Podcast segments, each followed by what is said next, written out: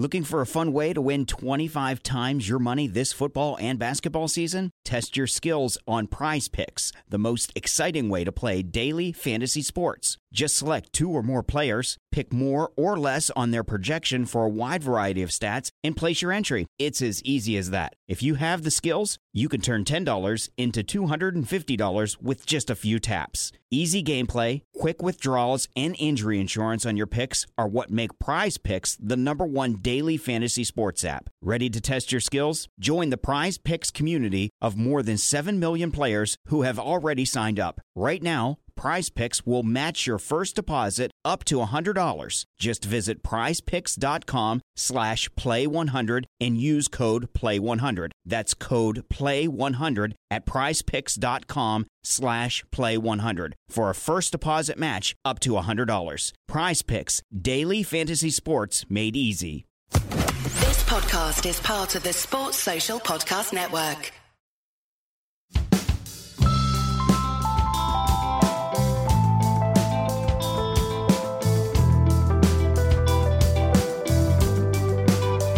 Welcome to Red Inker. I'm Jarrod Kimber. This podcast has adverts, but if you prefer your podcast without, in the show notes you'll see the link to my Patreon page and you can listen to our chats uninterrupted.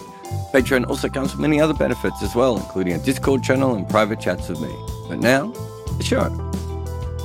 This episode of Red Inker is about the IPL rights, which are about to set new records for the amount of money cricket has seen. And so I got on an expert to talk about them. K. Shriniwas Rao, Senior Editor, Times of India.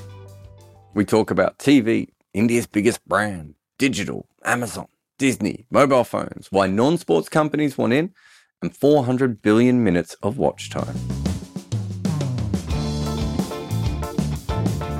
Here's something I only found out recently that the IPL tender document itself is actually quite an expensive document to get in the first place. I'm not saying that you bought it, but clearly you had access to it one way or another. But it shows the different level that the IPL bidding rights, and I suppose the ICC bidding rights are on to most of the other cricket boards in the world. That in order to actually see what you could tender on, you need a lot of money just to start with, don't you? Yes, a lot of people who buy the tender don't necessarily buy it to bid for it. You know, a lot of people buy it to try and understand which way is the business of cricket heading over the next five years.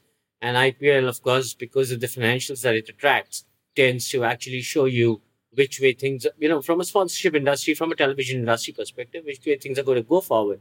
So, yeah, people do invest that kind of money in trying to understand where the business is headed. It's a document with, and I'm assuming the ICC one will be very similar as well. It's a document with just so much information in it, isn't it? Like it's it's not something that is you know, for you and I, I've written more about politics. You've written more about the business, especially the IPL. It's not always that, that, that easy to get direct information, whereas the, these documents actually have just incredible uh, caseloads of information, don't they? Yes, of course. Because see, uh, I'll tell you about little things here. For example, you know, this year the IPL that you're watching has 74 matches, right? So the next year again, it's going to be 74. Not because of anything else, because uh, 2024 India goes through a general election. So the window is relatively going to be smaller and, you know, kind of it's going to be more packed. But what is the window going to be like in 25 and in 26? You know, when, once the new FTP comes into play, you know, so are the matches going to increase? If matches are going to increase, like what is going to be the quantum? What is going to be the window available? And everything surrounding it. So it's a lot of exercise that goes into understanding how the calendar is going to play out. So remember, this is a lot of what is being discussed or sold or what is being viewed from the outside, it revolves around the calendar. And that is what makes this process so complicated. Everything is about the window that the IPL gets. The whole battle is about that. Yeah, no, exactly. You know, you've you've obviously written a lot of good stuff, and also you're you're now the expert of the Twitter thread. You're trying to take over from Abhishek Mukherjee's title as uh, chief cricket Twitter threader uh, online. you know, one of the things that you mentioned in one of the threads is that cricket has the second largest addressable audience. So we can make an argument that cricket is not the second biggest sport in some ways because, you know, there are different audiences are worth different money and all these sorts of things. But as far as actual human beings who, who like cricket, after football, it's got the second biggest audience, doesn't it? Yeah, I, I was referring to it from an audience perspective. Mm. I was referring to it purely from a viewership perspective it is uh, now the second most viewed I mean, because you can't of course you can't uh, include the olympics uh, i'm talking about sports you know played Yeah, real sports Between countries. so, yeah. So, from that perspective, yes. So, when I was referring to the addressable part, I was uh, actually talking about the viewership and the, I, the eyeballs that the sport generates. Mm-hmm. And 10 years ago, 15 years ago, what was, uh, you know, this was largely a, a business context where they said that if you are manufacturing a cap of a pen anywhere in the world, you know, and if you're not selling that cap in China or in India, you're technically not in business because here is where the consumption is.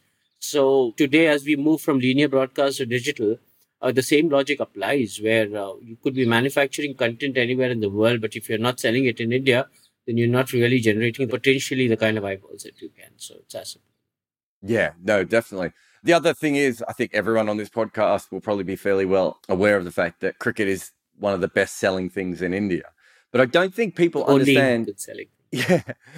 I think one of the things that people maybe don't quite understand as much is that the IPL is now probably one of the biggest brands, if not the biggest brand that India has kind of made. So there's a lot of very big Indian brands like Flipkart, for instance, and you know some, some other companies like that out there, but they are not well known around the world. Whereas the IPL is now a brand that is well known around the world. Like you talk to American TV executives, they know what the IPL is. They may not know much about cricket and everything else, but they know what that is. It's a very, very big brand around the world now, isn't it?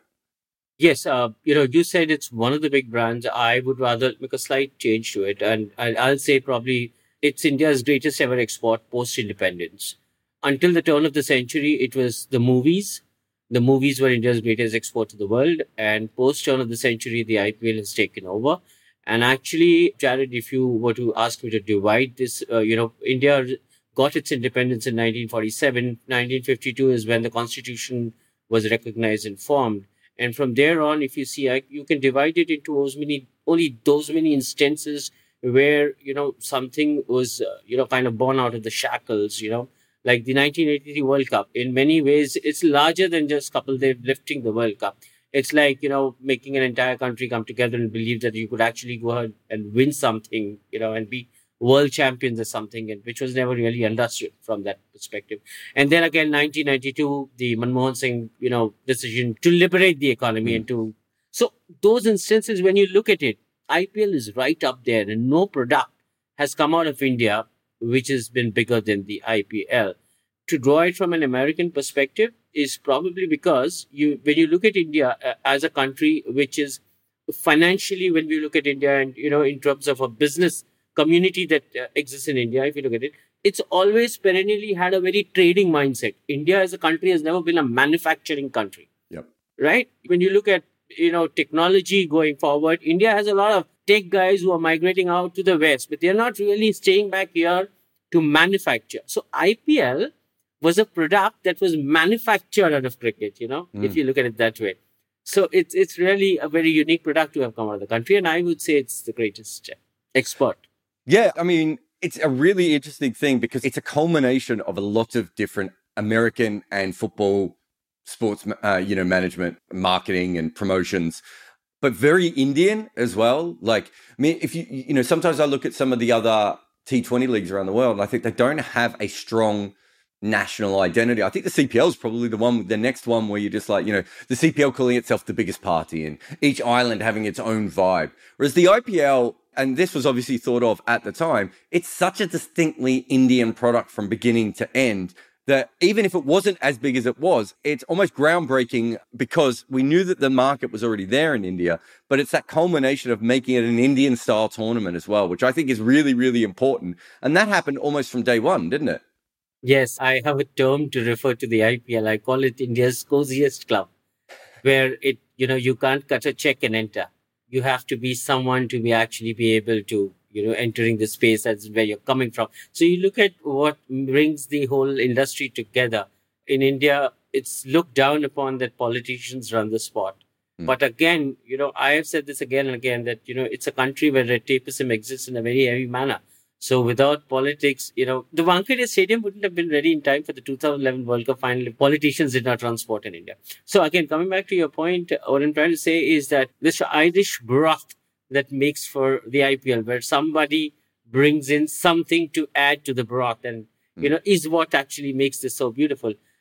and you actually go to the last mile. What actually makes it tick is that in 2008, when the IPL started, what made news? Shane Warne being the first cricketer to be sold for $450,000, right? So overseas players made all the difference in IPL.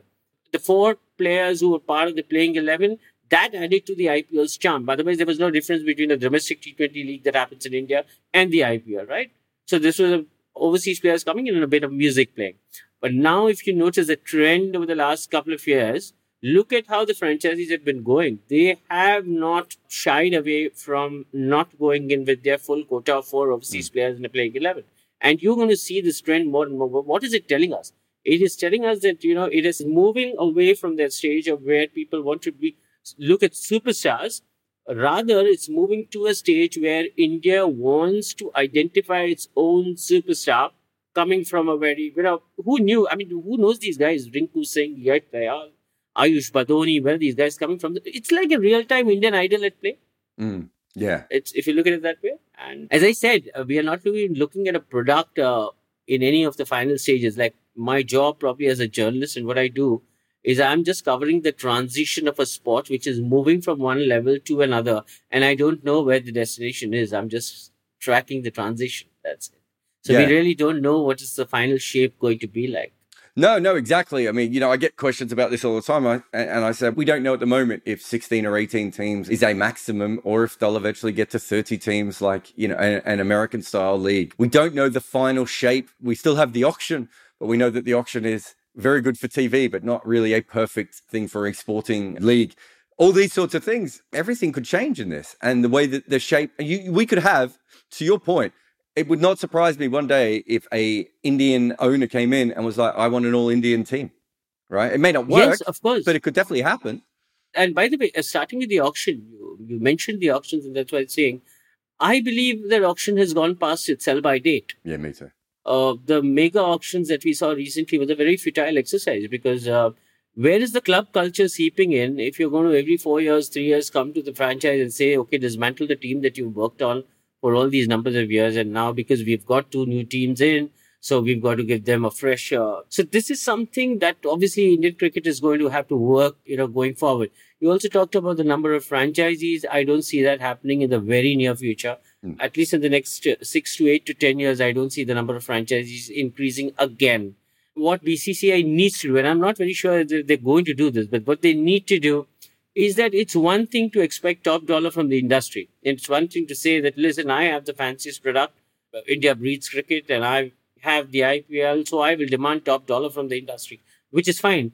But again, again, the question that Indian cricket needs to ask of itself, where I say Indian cricket is the BCCI, is that are you capable in the present circumstances of servicing that top dollar, right? Of returning. So you, you just can't go on expecting the money what are you giving to that ecosystem in return? Are you giving an administration which is as good as expecting, you know, 60,000 crores or whatever, $8, $8 billion to come into it? So a lot in BCCI has to change. Mm. I'll give you an example.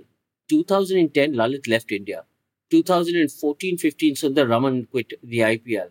The way I track IPL, trust me, I've not seen anything new, any innovation that, uh, you know, the tournament has seen over the last six, eight years. When it's, it's 2017, when the IPL completed 10 years, I wrote a headline said not a perfect 10. And, uh, you know, there were some people in the BCCI who took objection to it. And I said, prove it to me that I'm wrong. Tell me what new have you done? Like, you know, I can't see a single bit, bit of innovation. Mm. The commentary, and I'm very, I, am actually very straightforward about it. Like, you know, I find the commentary very boring except for a couple of people who can actually draw a narrative. I'll give you an example. The other day, there was a, there was a local boy who was making his debut.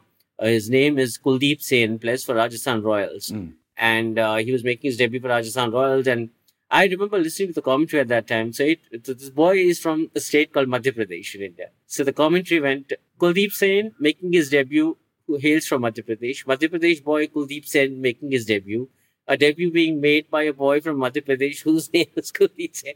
They didn't have anything to add. So what I realized is there's no narrative here.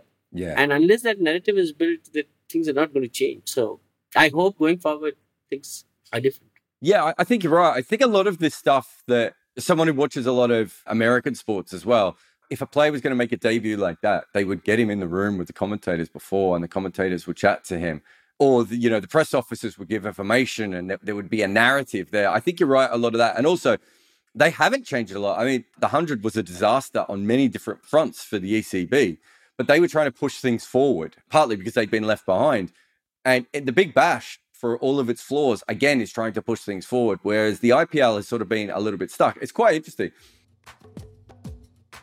NFL Sunday Ticket is now on YouTube and YouTube TV, which means that you can stay close to your team even if you don't live in their town. Like maybe you're a Raven who married a Seahawk who got a job in the land of the Falcons. With NFL Sunday Ticket, you can watch your team's out of market Sunday afternoon games no matter where you live because you shouldn't have to change teams even if you change towns. NFL Sunday Ticket, now on YouTube and YouTube TV. Go to youtube.com slash presale to get $50 off. Terms and embargoes apply. Offer ends 919. No refund. Subscription auto renews. Let's talk about the TV rights because I find them absolutely fascinating. I love following your work on all this. Package A TV rights, that is the Indian market TV rights, correct? Who do we expect to be uh, throwing their money around for those particular rights? Between um, the newly formed Viacom 18 JV, Disney, and Sony. Okay. Package A is only TV. It's between these three parties. Package B is uh, for digital mm-hmm. India. And there you have, uh, again, the Viacom 18 JV, Disney, Hotstar, and Amazon. And then package C is a cluster of those non exclusive matches. Again, the real fight is between these three parties, and package D is free for all. So, package D is the rest of the world rights. Is that right? Yeah. Yeah. Yeah. Okay. So, to go back to package A rights, TV 18, Viacom, Disney, and Sony, right? Disney and Sony have obviously kind of been involved one way or another before. TV 18, is this where we're going to see the majority of the money? Yeah, that's going to be the big one, isn't it? Of course. So, here is the thing among the three names that you took from a television perspective, who is here in a do or die situation, kind of? It's Sony, because uh, they have lost the digital plot already. Sony LIV has not really gone. And, you know, this has become a very vicious cycle now, you know, from an OTT perspective, if you go to see, you know, so you get subscribers when you get content, you get content when you have money, and you have money when you get subscription. So it's like a cycle, right? Yep. So Sony has not been able to build on it. And TV is their last ditch effort to actually stay in the game. Uh, why is it? Because, again, this is not about cricket. And I say this from across mediums, whether it's television, whether it's digital. Cricket until a few years ago, what was it? I, as a broadcaster, would go buy the rights to the game and come to you and take, say, you know, here, whatever, one, a dollar, two dollars, a hundred rupees, or whatever, and you watch cricket. That's what I charge you for. Going forward, cricket is not the product that I'm selling. Cricket is just a catalyst, an engagement model, which I'm using to actually get to my consumer who I'm actually selling something else. Mm-hmm. Probably it could be the next rollout of 5G data spectrum which is coming out. It could be the next e-retail product that I'm coming out with. Essentially, me telling the consumer, listen, I don't want your 100 rupees, watch the cricket for free. Just buy the TV from me. Mm. So it's something like that. And that's one side of the story. And the other side is how long TV persists. You get to engage with your consumer. Sony has only that bit, you know, kind of play for. And that is where they're going to take this cost up. So 49 rupees is the base price per game of television, package A. Right? Mm-hmm. So if you would leave Sony out of the picture, then I don't see the bid going past 70, 75 rupees. All right? mm-hmm. But the moment you bring Sony into the picture, there is all possibility that per match game could go beyond 100 rupees. Uh, not 100 rupees, I'm sorry. 49, 49 crores uh, per game. Yeah, no, I, so, I, I assumed so you were talking 100 rupees because I reckon I could bid for that. no, no, I was giving you an example. So yeah, yeah. if you leave Sony out of this, then TV between Disney and Viacom, this see Amazon is not in play here, right? Yeah. From a television perspective. So for TV between Amazon and Viacom, whoever takes it will stop after a certain time. Because for both of them, OTT is the real game going forward, right? Yeah. TV, because right now, if they have to paint the canvas, they need the entire canvas, and only then they're going to make it look beautiful. And that is the requirement they have for TV. This is where Sony is going to take the bidding up because Sony needs only the TV part of the canvas. And then, of course, the real battle will begin when the digital play comes up. So I want to talk about the digital one um, because I think even though there's more money in package A, package B is, I think, more interesting and going forward going to be the more important one for people like you and I. And going forward, that'll be the one that we'll, we'll be focusing on as the world changes, right? So you've got Amazon there, right? So Amazon are trying to get a huge market share in India. Now, there's obviously lots of different ways they could do that. we talked about before. I think I mentioned Flipkart before. Flipkart obviously got popular in India before Amazon did. Amazon is still fighting for that. Amazon has what tennis, maybe Formula One. You know, ran uh, you know a couple of cricket rights as well. Did they have the New Zealand package? Perhaps? New Zealand, yes. So they're starting to make a play for that. If I'm Amazon, I'm not thinking I need the cricket because I need the cricket. I'm thinking I need the cricket because that is an opportunity to crush Flipkart, right? Simple. Is that the way you think they're thinking about this? Of course, of course. As I said, cricket is merely a catalyst here. So it's Amazon. So look at what Amazon did in NFL, right? Mm. They paid uh, for the Thursday night's football. Just for Thursday night football, they went ahead and paid $10 billion. It's a 10 year deal. And now look how they package their weekly kind of uh, matches around Thursday night football, where Thursday is seen as the end of the week. Friday is technically the beginning of the start of the weekend, right? Mm. And they build it all around Thursday night and they tell you where to go and eat for the weekend, where to go and shop for the weekend, what to buy for your weekend. And, you know, there's a proper model around it. And as I said, uh, this is exactly what's going to be at play because I'll give you another example. Look at Disney's total subscriptions, right? Mm. Mm. So, global Disney Plus. So, what happened was when Fox was bought over by Disney, whatever the $54 billion total value was, right? Close to 20% of it was their India business. Now, what really was their India business if you remove Hotstar out of it? Mm. Because again, from a digital and OTT perspective, which was anyways going to be the way forward, it is Hotstar that brought those many numbers to the table. I mean, uh, you know, the kind of numbers that was built around the IPL. Imagine how big this is for Disney if they don't get the IPL, because Hotstar would have run its race. It's the end of the road for Hotstar if Disney doesn't go and, you know, so whether it's Bob Chapek sitting in, uh, you know, Burbank or, or it's uh, Rebecca Campbell sitting in Burbank, you can take my word that no matter what statements they give out for the media, it's imperative for them to come and uh, retain these rights from a digital point because of the subscribers. Mm-hmm. So this is not a game of cricket anymore. So you're right. Yeah, it's not about cricket. Talk to me about Zee. I think you wrote an article about Zee recently. I haven't read it yet. I've got saved. So Zee have always been I don't know if at war with the BCCI is fair, but they've always been almost close to war, maybe maybe a cold war at times. Obviously, Zee were behind the Indian Cricket League, the, the league that lasted was a season, season and a half, whatever it was. Didn't go particularly well. A lot of match fixing involved in it. A lot of players ruined their careers through it. Zee was also involved in the failed Lalit Modi takeover of world cricket when they were going to literally buy up all the best players and do their own T20 one day and um, test match league. So Zee and BCCI not exactly friends, but I see Zee is now a very big chance of going for the package B rights, the digital rights. Yeah, so where Zee is coming from is a very not getting along with the BCCI and the tussles that they had. It goes back a very long time, around 17, 18 years, when Jagmohan Dalmia used to be the president of the BCCI. Mm. And Zee and, uh, you know, Jagmohan Dalmia never ever saw each other in the eye. Like, you know, they were always uh, in a face off. And a large part of that had to do with the fact that Mr. Dalmia thought that Zee really wasn't a sports broadcaster. Mm-hmm. And ESPN Star at that time had already set its foot into India, the JV between ESPN and Star, uh, Fox. So that had already set foot, and Mr. Dalmia always wanted to package it from a sports build and give it a that sports build up and uh, he saw them essentially as uh, you know the face of a sports channel what an ideal sports channel should be and that had led to a lot of battles between Zee and uh, BCCI fought in court, which eventually began with cancellation of rights, ended with the ICL, which again went on to become a, a story in itself. But then all of that has ended now. Mm. None of that really, for any practical purpose, actually exists anymore. The cases are either lying dormant in court or, like, you know, they're uh, pending forever but have no real meaning to it.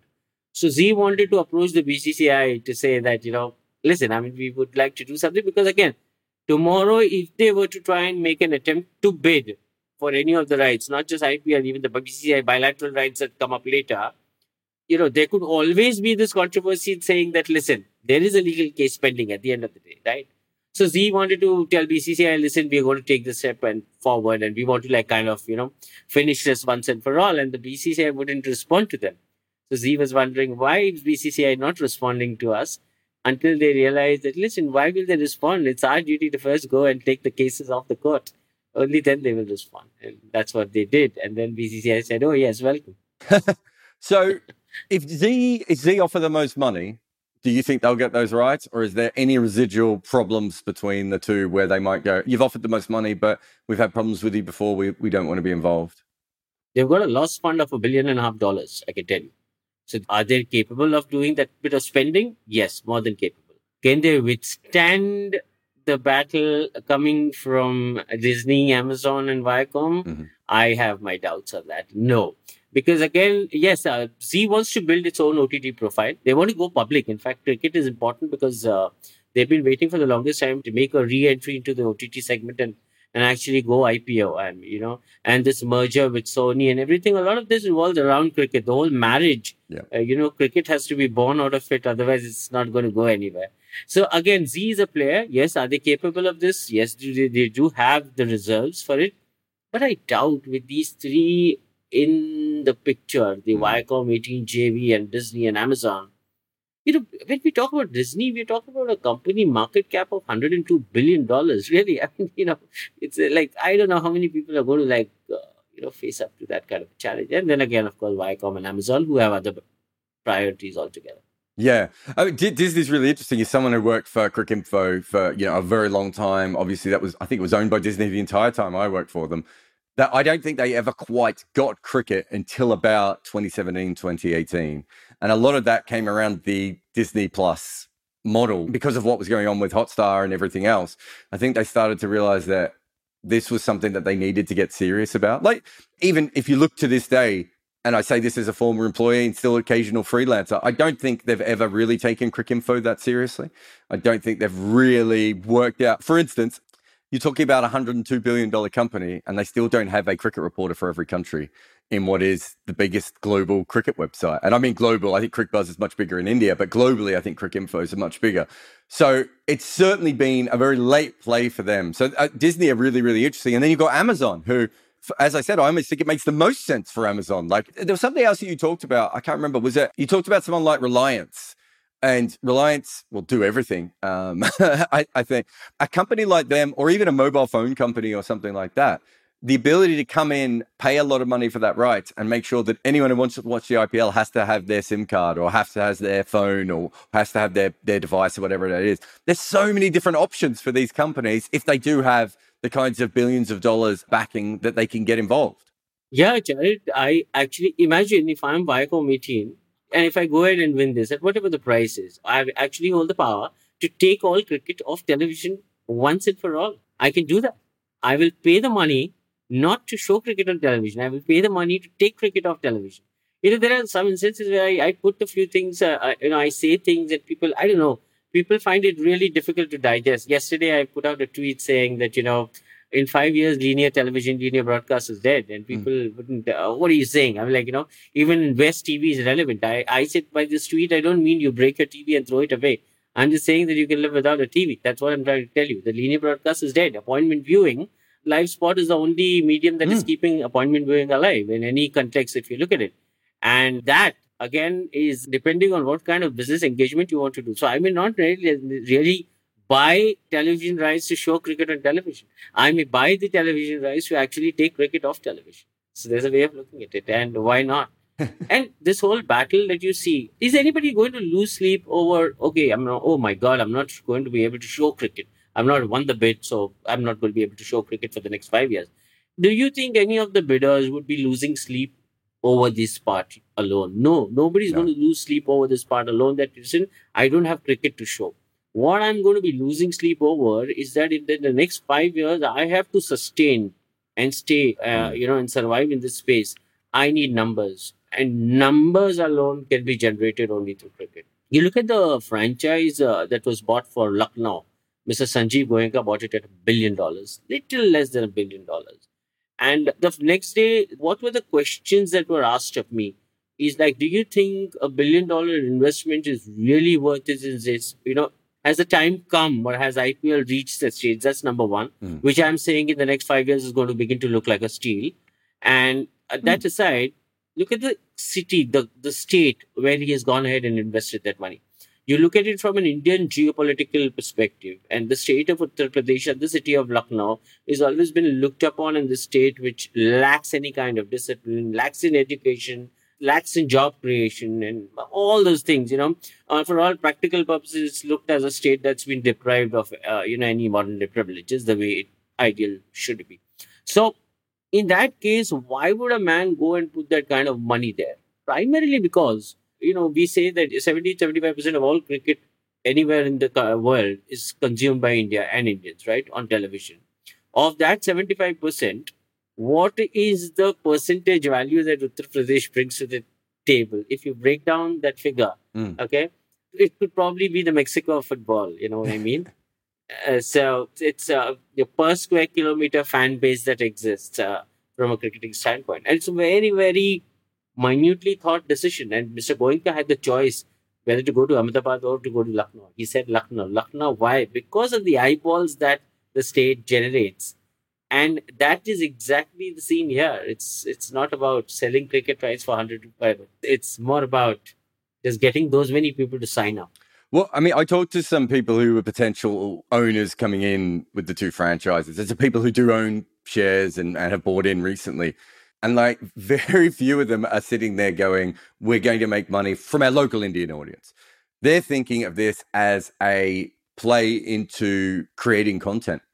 They're thinking about this as a chance to sell their other products, like uh, Vijay Mallya did back in the day, you know, with with the whiskey and everything like that. They're seeing it as a chance to own Lucknow TV, Lucknow YouTube channel and Lucknow, well, I was going to say TikTok, but not not currently in India, but you know those sorts of things, and then the, a share of the rights, right? Which is the other big thing. You go to English football or to the American sports places like Green Bay, like there's about twelve people who live in Green Bay, right? But Green Bay is still a big percentage of the NFL's overall rights. And then the NFL has the opportunity to actually get fans. There are people in, in London and in America and in Sri Lanka who own Green Bay Packers shirts and, and, and merchandise. And so we know that those sorts of things. And also, I think this is the last time people are going to be able to afford to buy the IPL at at a normal. I know a billion seems like a lot of money, I just don't think in five years' time anyone's going to be thinking of a billion dollars as a lot of money. And if this league goes anywhere near where you and I think it can go in over the next 20 years, we're going to be thinking of a billion dollars as an absolute steal. Like Manoj Badale's Rajasthan bid back in the day, and you know his ability to buy a big chunk of that. It's probably going to be the most of his wealth is going to come from that one business decision. And you know, I've talked to Manoj; he's been on this podcast before he sees it as far more than just owning a cricket team. You know, he, he sees it as this, you know, holistic thing for his businesses and his ventures and also for content. So we're not quite at that level thinking in cricket because this is all new to us, right? There, you know, there are still people buying hobby teams and the CPL and the PSL and, and these other leagues. And then you've got American investors and European investors and Middle Eastern investors coming to the IPL because it is that other level that we've never really seen before in the game. Yeah, in fact, I was uh, in a conversation with someone. I was actually mentioning this the other day that you look at the ownership in IPL, right? I mean, when CVC Global, which is again one of the largest private equity players in the world, came and bid for the Ahmedabad franchise, people half the people didn't really have an understanding of how this space works. But look at the work that they've already put in the West. You know, whether it was Formula One, whether the hmm. rugby league that they invested in, or you know their recent attempt to uh, invest in La Liga, which again I didn't think uh, worked out, but eventually they were there. Let's look at the New York Times story of what was supposed to happen in Europe with regards to the Champions League, mm. and you know I think it was J.P. Morgan or what Morgan Stanley coming in, and the IPL is still such a baby at the stage at which it is that it's still not woken up to these so-called big players coming in and stepping in. It's still a movie star in India, Shah Rukh Khan, who's owning his franchise, and it's a neat business which is giving him returns of whatever 200, 300 crore per uh, year per season. Now, when the media rights goes up, probably it could double up. You know, they're not looking at it from that perspective yet, and very few have. Manoj, you took the example of Manoj. Manoj went and got the Redbird deal done and today, in hindsight, Manoj got the Redbird deal done. I think uh, it was less than five months before the new auction uh, franchises went on sale. Yeah, uh, the two new franchises. Look at the Redbird deal that Manoj did. It actually looks so much smaller now when you look at a billion dollar franchise. And and you are right. In five years' time, this very billion dollar exercise might actually not look like anything. I mean, you know, when you look at a bank from America or when you look at a Chelsea or an Arsenal owner sitting, you know, in America coming in and, you know, that's where it's going ahead. We saw what the Glazers wanted to do. And then again, I think it, it was a sort of a realization that, you know, the, the valuation game has really, really gone like beyond what mm. the West was seeing. So I think when they come back next, they're going to come back with a very, very different perspective to the markets here. No, no, I definitely agree. Just on the numbers, I think this was last year.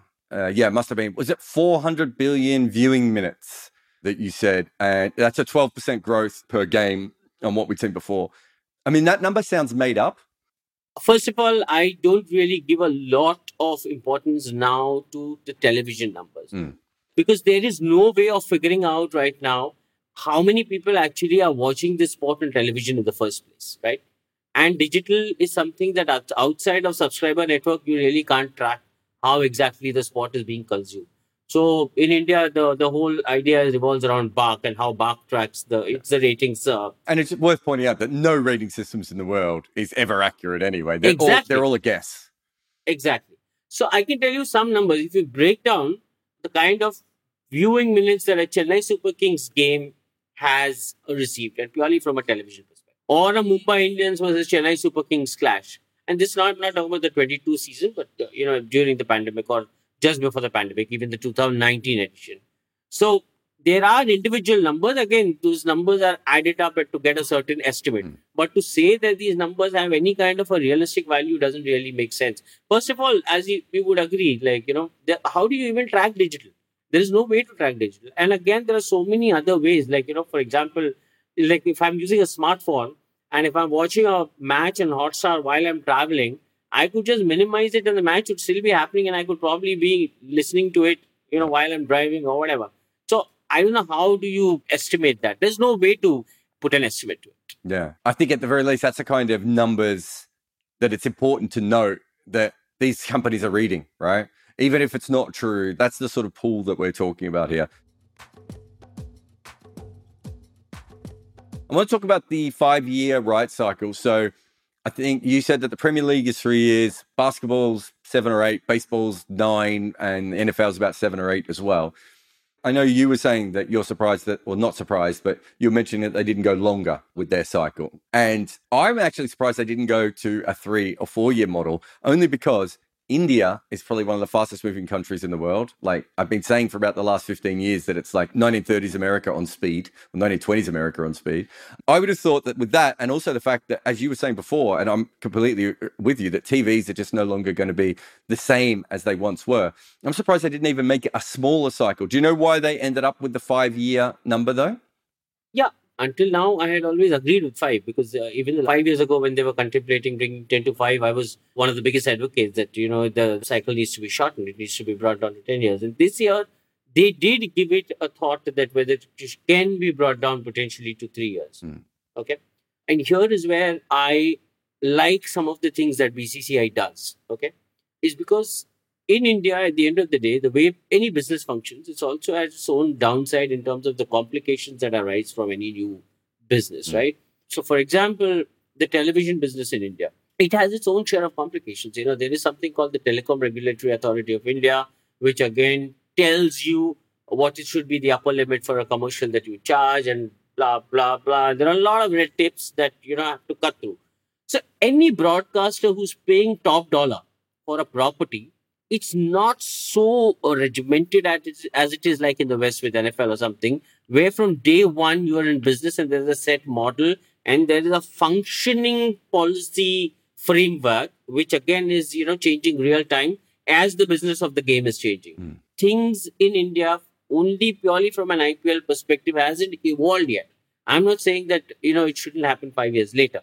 But as of now, it's still way too early to bring it down. So if a new broadcaster is coming in in a country like India, the broadcaster will still still take a full year to settle down in the business. Mm-hmm. So year two and year three is where he's going to try to make the bulk of the returns from the investment that he's made. That's why a three-year circle was thought as short, and they stuck to the five-year circle, which I think only from an India perspective is a great decision. as things evolve, you can probably think of bringing it down to three, which should be the norm going forward. Mm. Probably I see a day in sport somewhere in the world, wherever it is, that rights are going to be sold annually. Yeah, yeah. I mean, I, th- I think that makes sense because the reason I think it should be shorter, especially with the IPL, right? It's such a unique thing for all the, you know, when we talk about Amazon and Disney and Sony and all these different companies, right? What you don't really want is for them to be in a position where they don't feel they have the structure in five years' time. If you don't have the IPL for five years, as you said before, and you and I have both seen this with many broadcasters in India before, how much it flattens those companies, right? If it's three years, if I'm a CEO of a TV company or, or, or a streaming company, I'm like, uh, three years, okay. I could probably style this out a little bit. We could work this out. We could come up with 12 new reality TV shows and, and you know, True. you know, pump up kabaddi or hockey or whatever we have to do in the short term, right? Five years, I'm going, whew, that was my only thinking. And then the other side of it is, of course, my dad really doesn't watch live TV anymore. And he's in his 70s. And I'm thinking if there are people in their 70s now already not watching live TV, then what is it going to be like in three years' time or in five years' time? The market is going to be so different again, and it's going to keep changing. You don't want to be in a situation, which we've seen with some other cricket boards at times, where they get a really nice deal, but it kind of backfires on them a little bit when the market changes and they, they can't really update themselves. That was my only thinking, just that specifically India moves so quickly and the IPL is moving so quickly that you don't want to be caught out. But I completely take your thoughts on that. And that one year thing, I think you're right. I think it makes sense. And in that, there is also something for you know the non-rights player to actually sit and think about here. Is that if you look at the cricket content that is generated out of India, uh, you know, I'm not talking about print or websites like Cricinfo and Cricbuzz. Let's leave that aside. But from a broadcast perspective, the content, even for a rights holder, if you look at the challenge that they have faced, or I don't even know whether they've wrapped their head around that challenge.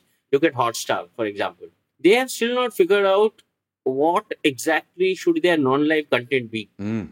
So I'll give you an example. In 2009, when the IPL was played in South Africa, I remember a conversation that I was having with Lalit and Bloemfontein. The match was the IPL was being played in Bloemfontein that evening, afternoon rather. And Lalit had just come early to the ground. He was walking around, and the ground was empty. A couple of hours were left for the match to begin. He said, "Look at the stadium. It's all empty. You know, the music has not come out yet, and players are yet to reach. Spectators are yet to fill up, and the DJ has not started playing. The cheerleaders not come." You know, he says in an hour from now, all of this will fill up. The music will come on. Cheerleaders will start dancing. Players will start coming out of the field you know, and action begins. He says, when that happens, that's the easiest part of my job. I can go up to the box there, put my feet up, and relax. Because when there is live content, I don't really have to use my brains. Mm.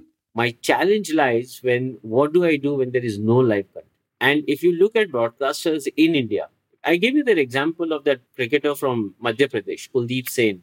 Mm. Kuldeep Sen from Madhya Pradesh, Madhya Pradesh boy Kuldeep Sen. Now, on that very day when this commentary was happening on Cricinfo, a young reporter had actually written an 800 word feature on Kuldeep Sen. All they had to do was go take a printout of his and walk into the commentary. Mm. They would have had 10 points to talk about it. And I think that is where a broadcaster is lacked in terms of creating non-live content. And that's where the challenge lies for any party that does not win the rights you can still be relevant. The point is, how do you do that? And is enough thought going into it? Is enough thought going into fact that, you know, you really don't have to be on the right side of things to actually deliver in sport. So that balance, if you have to survive, I'm sure you're going to start looking for an answer.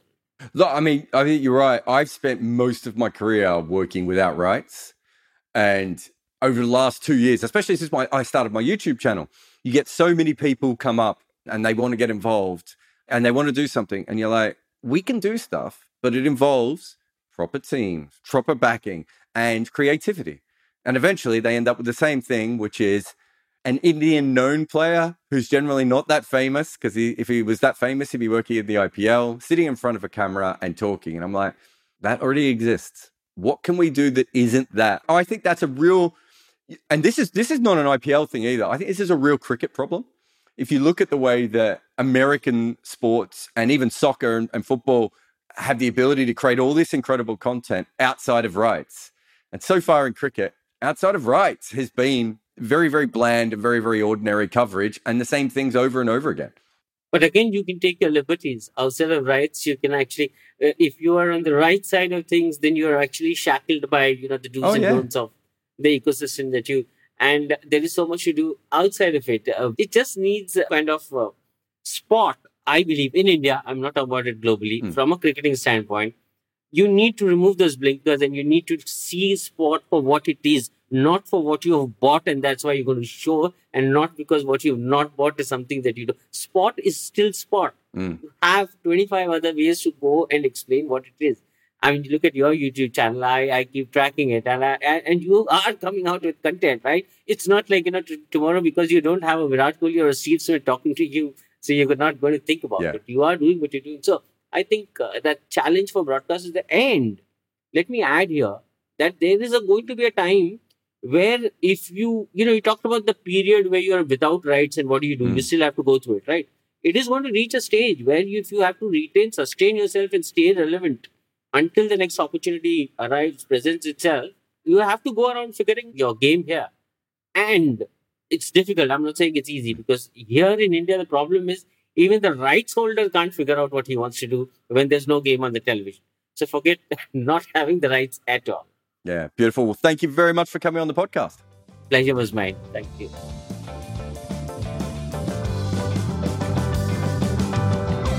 Thank you for listening. There is more information on my guests in the show notes. Please support them where you can, but also support us. If you can't help out on Patreon, every single review, share, or word of mouth suggestion to your friend helps us. However, this podcast is made available by the people who support us at Patreon, so thank you to all of those who do. There is a link to the Patreon in the show notes. Red Inker is made by me, Jarrod Kimber. Nick McCorriston makes the best audio anyone can from random Zoom calls. Mukunda Bandreddi is in charge of our video side. Aurojyoti Senapati turns the files into video podcasts, and Subhankar Bhattacharya makes our graphics. Our theme tune is called The Prisoner by the Red Crickets.